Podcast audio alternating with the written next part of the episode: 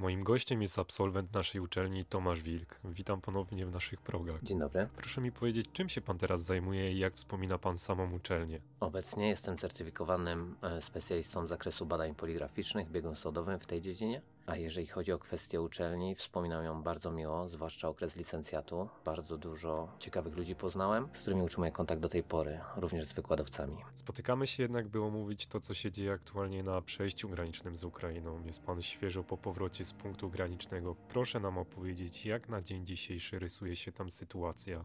Sytuacja e, wygląda w sposób bardzo nieciekawy, ze względu na to, że na przejściu granicznym znajduje się e, bardzo dużo osób, matki, głównie z dziećmi. Stoją w gigantycznych kolejkach. Ci, którzy byli dowiezieni do granicy, stoją po prostu sami sobie, a ci, którzy jadą samochodami, stoją czasami nawet w 5-6 kilometrowych kolejkach i czekają na możliwość wjazdu na teren Polski. Jakie rzeczy są najbardziej potrzebne? Czy to prawda, że najtrudniej aktualnie z logistyką? Jeżeli chodzi o potrzebne rzeczy, to tutaj sytuacja jest mega dynamiczna i trzeba ją śledzić na bieżąco. Wszystkie fundacje, które zajmują się zbieraniem jakichkolwiek rzeczy, na bieżąco tą swoją listę aktualizują. Rzeczy potrzebne to niewątpliwie te rzeczy, które idą na front. Wszelkiego rodzaju opatrunki, mm, gazy, tampony i tym podobne rzeczy, które ratują życie żołnierzy w momencie, kiedy zostali ranni.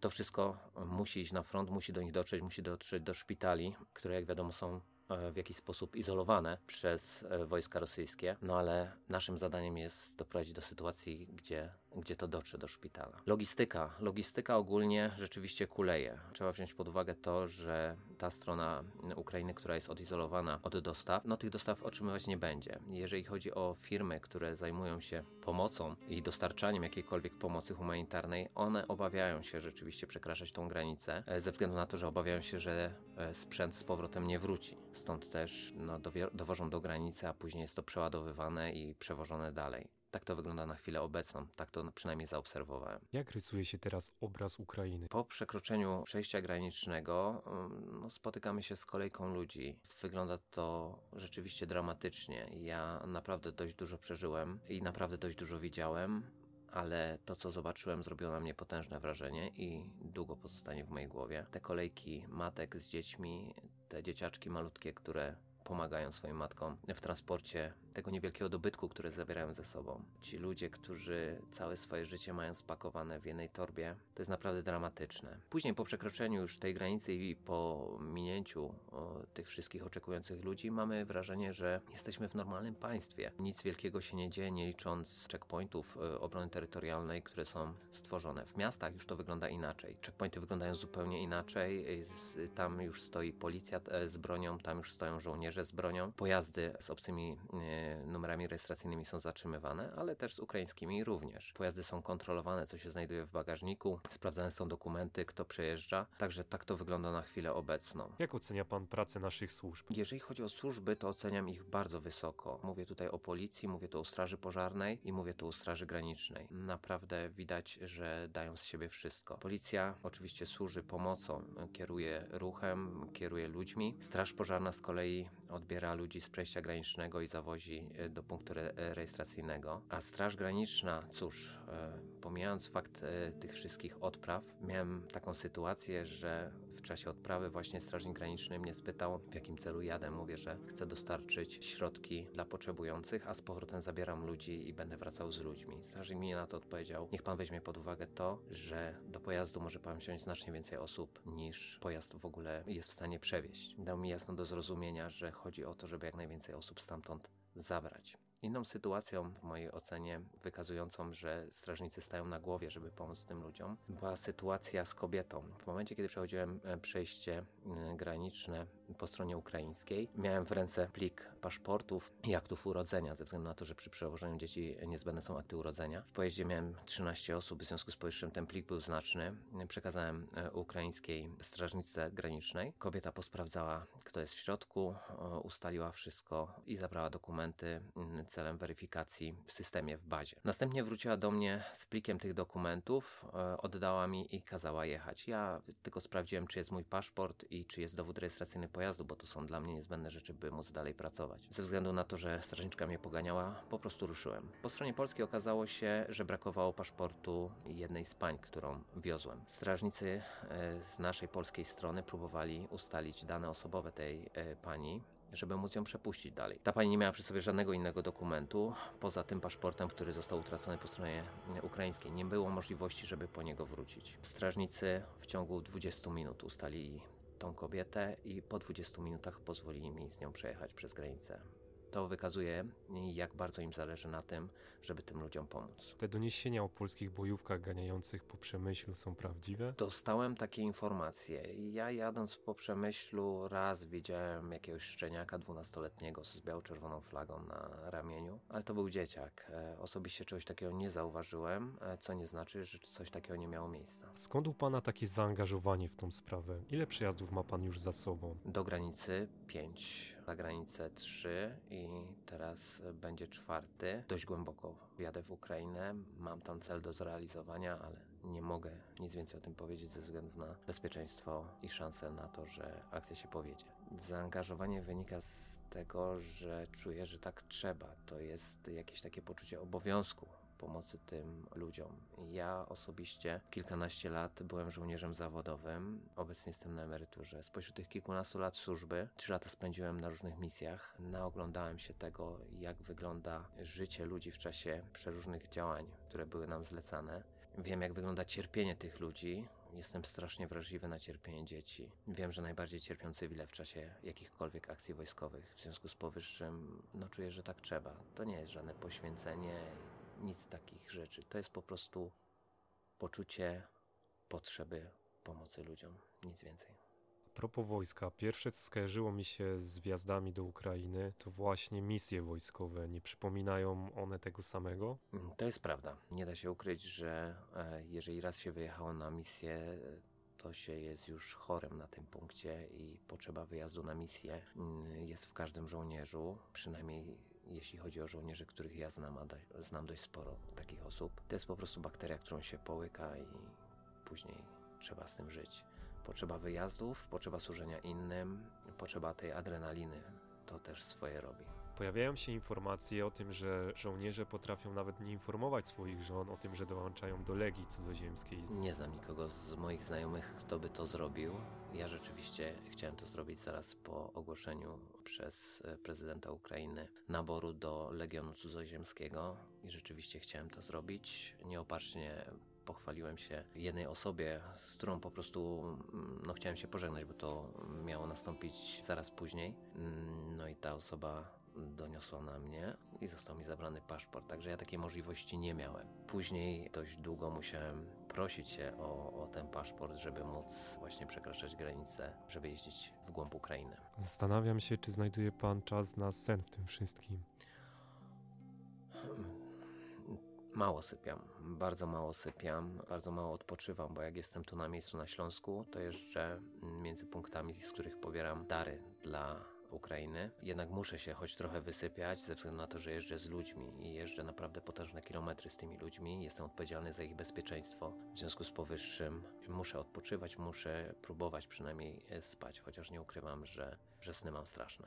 W jaki sposób każdy z nas może się zaangażować? Jaka forma jest najefektywniejsza, najbardziej potrzebna? To jest e, różne i trzeba brać pod uwagę to, że ta dynamika zmian tych potrzeb jest, jest obecnie bardzo duża. Także musimy obserwować to, co jest na chwilę obecną potrzebne. Jeżeli chodzi o kwestię przewozu ludzi, nie podlega dyskusji, jest to niezbędne. Tych ludzi na dworcu w Lwowie, mm, bo to jest taki punkt przerzutowy właśnie z Ukrainy na stronę polską, jest naprawdę dużo. Byłem tam, chodziłem po tym dworcu, no, widać, że ta pomoc humanitarna tam działa na bardzo wysokim poziomie. Jest tam punkt medyczny z lekarzami, są tam punkty żywieniowe. Ja sam gdzieś tam zostałem zaczepiony przez jednego człowieka, który mi powiedział: Ty musisz coś zjeść, chodź. Nakarmił mnie zupą. Była przepyszna, albo byłem tak głodny, albo rzeczywiście ta zupa była tak przepyszna Także w Lwowie to na dworcu wygląda dość dramatycznie. Ludzie czekają na pociągi bądź też na busy, które ich przewiozą. Myślę, że to jest jedna z tych głównych potrzeb przetransportowanie tych ludzi do strefy bezpiecznej, bo z dzisiejszych wiadomości wynika, że ostrzał jest coraz bliżej Lwowa. W związku z powyższym musimy brać to pod uwagę, a tam jest bardzo dużo ludzi potrzebujących właśnie ewakuacji. Czy znajdują się ludzie, którzy na tej ludzkiej krzywdzie próbują zarobić? Jest to wstrętne, ale wiem z bardzo wiarygodnych informacji, że ludzie byli zabierani, było im wmawiane, że transport będzie darmowy, a następnie uprowadzani gdzieś do lasu i żądano o nich pieniędzy za transport. Najpierw krążyło to w formie plotki, później doszło to do mnie z bardzo wiarygodnego źródła. W związku z powyższym wiem, że takie rzeczy miały miejsce. Ponadto na sprzęcie widać też, że ceny poszły o kilkaset procent w górę. Mówię o sprzęcie, który by był niezbędny dla żołnierzy po stronie ukraińskiej. Chyba nawet sprzęty medyczne podrożały. Wszystko. Czasami nawet o kilkaset procent, tak jak mówię. Nie chcę wchodzić tutaj w szczegóły, jeżeli chodzi o kwestię sprzętu, który próbowaliśmy pozyskać, ale no, w mojej opinii jest to wstrętne. Dla mnie to są po prostu hieny, nic więcej. Czy ta grupa poniesie konsekwencje? Odnośnie konsekwencji tu mi jest ciężko powiedzieć, aczkolwiek widzę, że strona ukraińska już jest poinformowana o tym fakcie. Wielokrotnie samochód, którym jeździłem był fotografowany, numery rejestracyjne były fotografowane, no i wysyłane gdzieś tam MMS-em do kogoś bliskiego w Ukrainie, żeby było wiadome jakim pojazdem się przemieszczałem na drugą stronę. Czyli mimo całego chaosu ludzie nie znikają po przekroczeniu granicy i mogą czuć się bezpiecznie. Odnośnie znikania ludzi, tutaj nie chciałbym się wypowiadać, bo też nie chciałbym wchodzić w kompetencje służb, które się zajmują pewnymi sprawami, ale jeżeli chodzi o sprawę poczucia bezpieczeństwa ze strony Ukraińców, widać, a właściwie Ukrainek, bo to są kobiety głównie, widać ten strach w ich oczach, widać, że sprawdzają, czują się bezpiecznie, kiedy, kiedy jest ich więcej w pojeździe, to nie podlega żadnej dyskusji. A na jakie zbiórki uważać? Jakich błędów nie popełniać, chcąc pomóc? Przede wszystkim zajmować, interesować się zbiórkami, które są zweryfikowane. To jest pierwsza rzecz. Nawet jeżeli mamy poczucie, że zbiórka jest wiarygodna, to mimo wszystko sprawdźmy, tak żeby no głównie pieniądze nie trafiły do osób, do których nie powinny trafić. To jest pierwsza rzecz, na którą należy zwrócić uwagę, czyli zweryfikować zbiórkę. Jeżeli ktoś z naszych znajomych prowadzi jakąś zbiórkę, a ufamy mu, no to w takiej sytuacji możemy iść w ślad za tym zaufaniem i jak najbardziej przekazać jakieś tam dary. Ale jeżeli mamy jakiekolwiek wątpliwości, lepiej się wstrzymać. Takim razie, jaka jest najtrudniejsza historia, jaką pan usłyszał? Może nie usłyszał, bo ja nie chcę słuchać.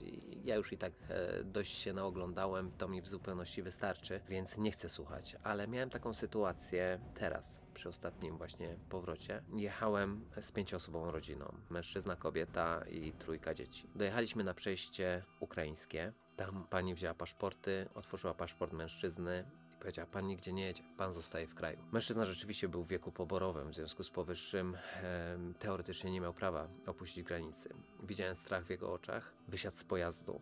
Jego żona się rozpłakała, powiedziała, w takim razie my wszyscy wysiadamy. Dzieci w oczach miały takie przerażenie, jakiego jeszcze nie widziałem u nikogo. Spojrzałem na tą strażniczkę graniczną i mówię, ale przecież to jest ojciec trójki dzieci. Zgodnie z ukraińskim prawem ma prawo opuścić granicę. Ukrainka, ta, ta strażniczka graniczna sprawdziła te akty urodzenia dzieci, które są niezbędne do przekroczenia granicy przez dzieci i potwierdziła, że rzeczywiście to jest ojciec trójki dzieci. Ci ludzie byli tak sparaliżowani strachem, że nie byli świadomi własnego prawa. No i to zrobiło na mnie takie dość duże wrażenie. Co sprawia, że widząc całe okrucieństwo wojny, nie stracił pan wiary w ludzkość? To wszystko, co robią Polacy, co robią zwykli ludzie, tacy jak pan, jak ja i wielu naszych znajomych. Te poświęcenie, te rzucenie wszystkiego, rzucenie pracy, rzucenie gdzieś tam jakichś obowiązków domowych celem poświęcenia się niesieniu pomocy uchodźcom. I to jest właśnie bardzo ważne i to mi daje właśnie takie poczucie, że w człowieku jest człowiek. To jest piękne i tutaj nie ma co szukać daleko, nie ma co szukać jakichś tam wielkich rzeczy. Te drobne rzeczy, te oddane 50 zł ze własnego budżetu domowego celem niesienia pomocy. Dla wielu 50 zł jest nic, a dla wielu rodzin to jest, stanowi wszystko. W związku z powyższym to dla mnie jest piękne i to mi daje właśnie wiarę w ludzkość. Na stronie ukraińskiej możemy liczyć na bardzo wielką wdzięczność. To słychać w momencie, kiedy zatrzymujemy się na którymś z checkpointów, tych przez, e, obstawianych przez obronę terytorialną i kiedy oni nam mówią, dziękujemy wam za to, co dla nas robicie, to jest niesamowite. Oni nam są wdzięczni, a my niosąc im pomoc, myślę, że robimy ważną rzecz. Pewnie słuchacze zastanawiają się, w jaki sposób można wesprzeć Pana działanie. Na pewno ta organizacja, dla której ja jeżdżę, z którą ja jeżdżę, bo to nie jest dla nich, to po prostu z którą ja jeżdżę, ten Polski Klub Alpejski, to ona się utrzymuje tak naprawdę, znaczy utrzymuje, organizacja się nie utrzymuje, tylko chodzi o to, że mm, cała operacja jest organizowana ze zrzutek ludzi, więc to, co ludzie wpłacają, to dzięki temu możemy jeździć, dzięki temu mamy paliwo, bo oni sami pojazd mają jeden, bus, którym zresztą ja jeżdżę, a poza tym od swoich członków pożyczają busy. To jest już uczciwie mówiąc, to jest potężne wyzwanie, bo każdy ma obawę o to, że pojazdy nie wrócą z zagranicy, że dojdzie do sytuacji takiej, że granica zostanie zamknięta z różnych powodów, choćby, choćby w sytuacji, kiedy wejdą Białorusini, zamkną część zachodnią. W takiej sytuacji te pojazdy nie wrócą, więc to jest potężne ryzyko. No ale pomijając fakt tego ryzyka, to właśnie kwestia paliwa. No, jeden mój przejazd to jest w tej chwili wydatek rzędu 1000 zł, no bo ja jeżdżę ze Śląska. Jadąc stąd do Lwowa mam do, do pokonania 500 km. W tej chwili będę wjeżdżał jeszcze głębiej, ale to już poza mikrofonem. Jaki film albo książka oddaje to, co zobaczył Pan na granicy? Jeżeli chodzi o tą ucieczkę ludzi, no to wszelkiego rodzaju filmy, filmy katastroficzne. Nie wiem, próbuję sobie przypomnieć tytuł tego filmu o tym meteorycie. I tam właśnie ludzie tak uciekają przed tym meteorytem, uciekając gdzieś tam na jakąś górę. To wszystko właśnie tak wygląda na granicy. Ci ludzie stoją w tych kolejkach, ciągną za sobą dobytek. Czy widząc to wszystko, nie uważa pan, że historia zatacza koło? No z punktu widzenia historycznego nie da się ukryć, że pewne schematy rzeczywiście zostały zachowane. Czy historia zatacza koło? Ciężko mi jest powiedzieć. Ja mam tylko cichą nadzieję, że to się wszystko skończy. Im szybciej się skończy, tym lepiej. Ci ludzie jadą ze mną, mówią, że jadą tutaj na tydzień, dwa, góra miesiąc. I oni z taką nadzieją tutaj jadą. Oni nie jadą tutaj po to, żeby się osiedlić, tylko jadą tutaj po to, żeby przetrwać to najgorsze i wrócić z powrotem do swoich domów, które niejednokrotnie już są w totalnej rozsypce, które są rozwalone, zniszczone przez bomby, zniszczone przez karabiny, zniszczone przez bandytów wysłanych przez Putina. Co jest największą siłą Ukrainy? Mając na uwadze ich e, hart ducha, mając na uwadze ich odwagę, to wierzę w to, że, że to się skończy pozytywnie dla nich. Niepokoją mnie tylko informacje, które gdzieś tam docierają do prasy i później są sprzedawane dalej. Nie wiem, czy to jest po prostu zagrywka wywiadowcza, czy rzeczywiście mm, w jakiś niekontrolowany sposób informacja, na przykład o migach 29 e, wypłynęła do telewizji i w związku z powyższym no dzieje się co się dzieje, no teraz tylko czekać na to, aż będą niszczone pozostałe lotniska, mam tu na myśli te lotnisko w Lwowie. Takie rzeczy nie powinny się dziać. Ja rozumiem przekazywać informacje, w sposób rzetelny, ale trzeba brać pod uwagę też bezpieczeństwo tych ludzi i trzeba brać pod uwagę też to, że pewne informacje, które pozyskały się, nie wiem, od jakiegoś kreta w wywiadzie, powinny jednak zostać zachowane, za, zatrzymane i nie powinny ujrzeć światła dziennego. A jakie widzi Pan szanse na wygranie wojny przez nich? Ja wierzę w to, że oni sobie dadzą radę. Oni są dość dobrze wyszkoleni, bo e, nie da się ukryć, że gdzieś tam e, byli szkoleni przez żołnierzy natowskich. Sprzęt mają jaki mają, ale też mają dość dużo dobrego sprzętu. Morale bardzo wysokie. Do tego wszystkiego ta chęć bronienia swojej ojczyzny i do tego wszystkiego obrazy, jakie do nich docierają, które wywołują wściekłość i które dodatkowo motywują do walki przeciwko tym bandytom e, wysłanym przez Putina, to swoje robi. Ja wierzę w to, że oni sobie poradzą, że oni sobie naprawdę poradzą. Musimy w to wierzyć i musimy im pomagać, bo musimy brać pod uwagę to, że dopóki oni walczą, to my jesteśmy w miarę bezpieczni. I to trzeba brać pod uwagę.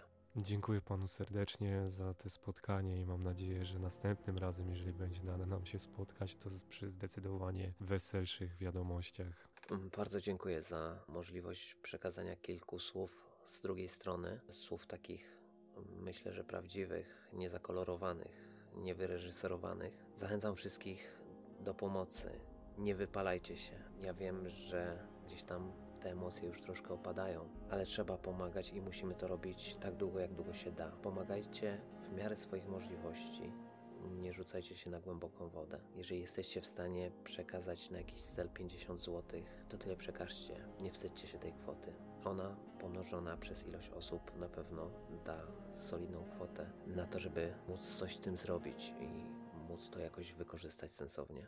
Pamiętajcie o tym, że musimy działać i musimy ich wspierać nie tylko dlatego, że tak trzeba, ale dlatego też, że tu chodzi o nasze bezpieczeństwo. Dziękuję.